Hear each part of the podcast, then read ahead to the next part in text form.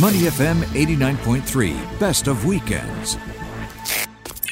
During the course of the circuit breaker and now phase two, lots of folks have looked around to see how they can increase their skills, their knowledge, upgrade themselves.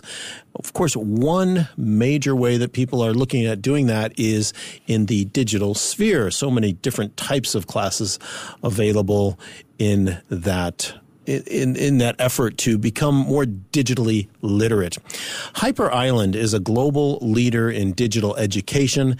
They have campuses all over the world, of course, here in Singapore, started in Sweden, but also Brazil, Finland, the UK, the United States. And it has been a leader in digital education for many, many years now.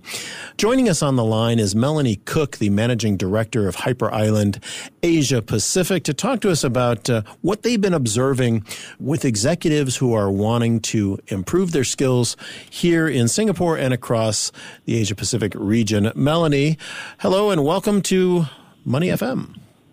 Good morning, Glenn. Great to have you with us. And I know you've seen a huge increase in interest and signups for your uh, courses online, your courses in person. Tell us a little bit about what you're seeing at Hyper Island. There has been an unbelievable demand in people wanting to learn.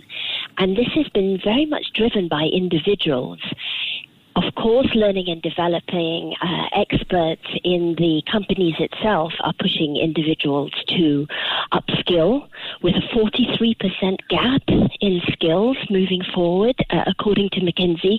Lots of L&D departments are encouraging people to learn.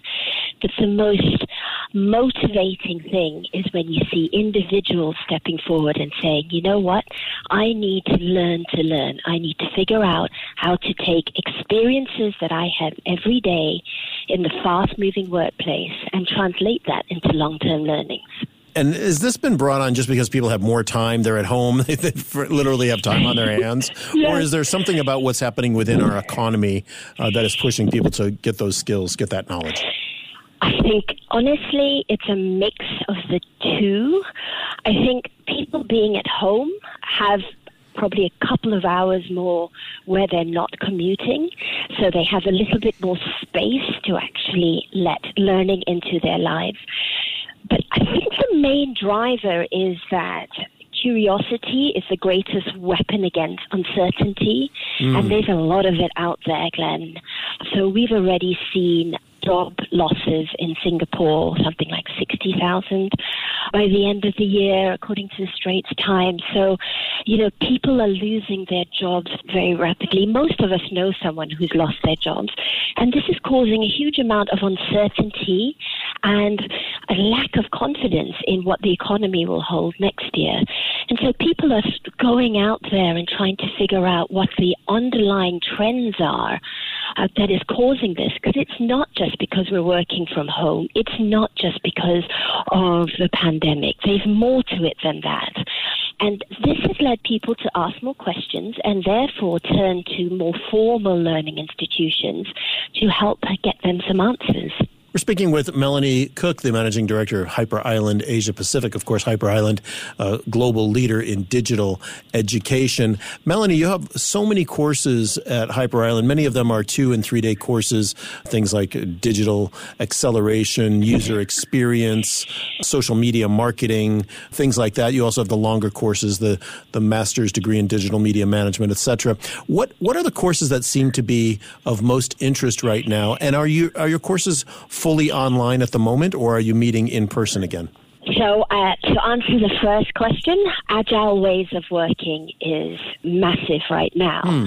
And what we have seen is many people going on uh, Scrum Master courses and product management courses. And they come to Hyper Island to complement that more deep learning with broad based skills around people and around how you build cultures and how you build an uh, agile mindset in order to put what you have learned in place uh, within an organization. Mm. So agile ways of working, and the other one, data driven decision making. People have suddenly realized when they can't stop and talk to someone in a corridor. Stakeholder management has become a whole new game. And what they need is to be able to use data to tell stories in order to persuade stakeholders to make decisions they believe need to be taken. So those two, and the third one is human centered design. It's funny because the distance between us has made us more human. We've wanted that human touch more. We want to see people and feel people face to face. And that is coming into people's want to design service and products that are human centered. And so that's a third one that's t- uh, taken a huge uplift.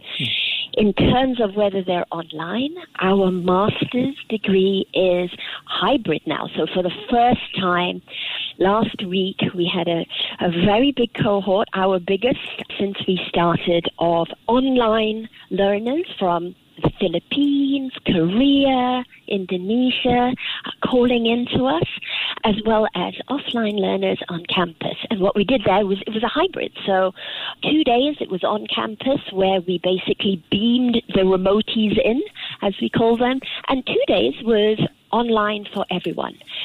I believe that is probably going to be the learning experience moving forward for all tertiary and executive education. Right now, our shorter courses, our one or two day courses, are indeed online. But they're not, they're not just someone talking at you or someone talking through slide after slide after slide, which is the impression that people get when they think online learning.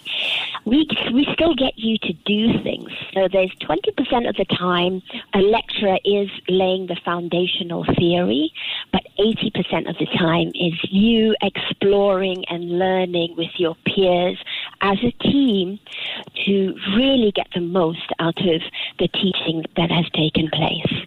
Yeah, I think that's, that's so important. And, and one of the things I know that Hyper Island has always been known for is its interactive style of learning in groups, groups working together, uh, the, everyone working with the, the lecturers, the professors, and things like that. So I know that's an important part. It can't just be a one way monologue uh, at Hyper Island. It never, it never is.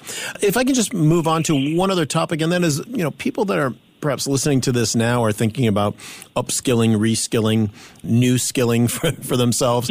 and, and some of these courses that you mentioned are certainly, you know, cutting edge type of courses, data driven uh, decision making, like you say, uh, figuring out how to work better in an agile way, etc. Are these courses something that pretty much any age group can benefit from. We tend to think of the digital sphere as being sort of a Gen X or a millennial type of uh, environment. But what about older, um, you know, older executives who need to understand the digital world but aren't necessarily going to be coding their next website? Yes. To lay everybody's fears to rest, we actually span four decades in terms of the ages of our learners it's hugely diverse. We have people who went to school, the last formal learning they did was probably 20, 25 years ago, all the way to people who's just finished their masters five years ago.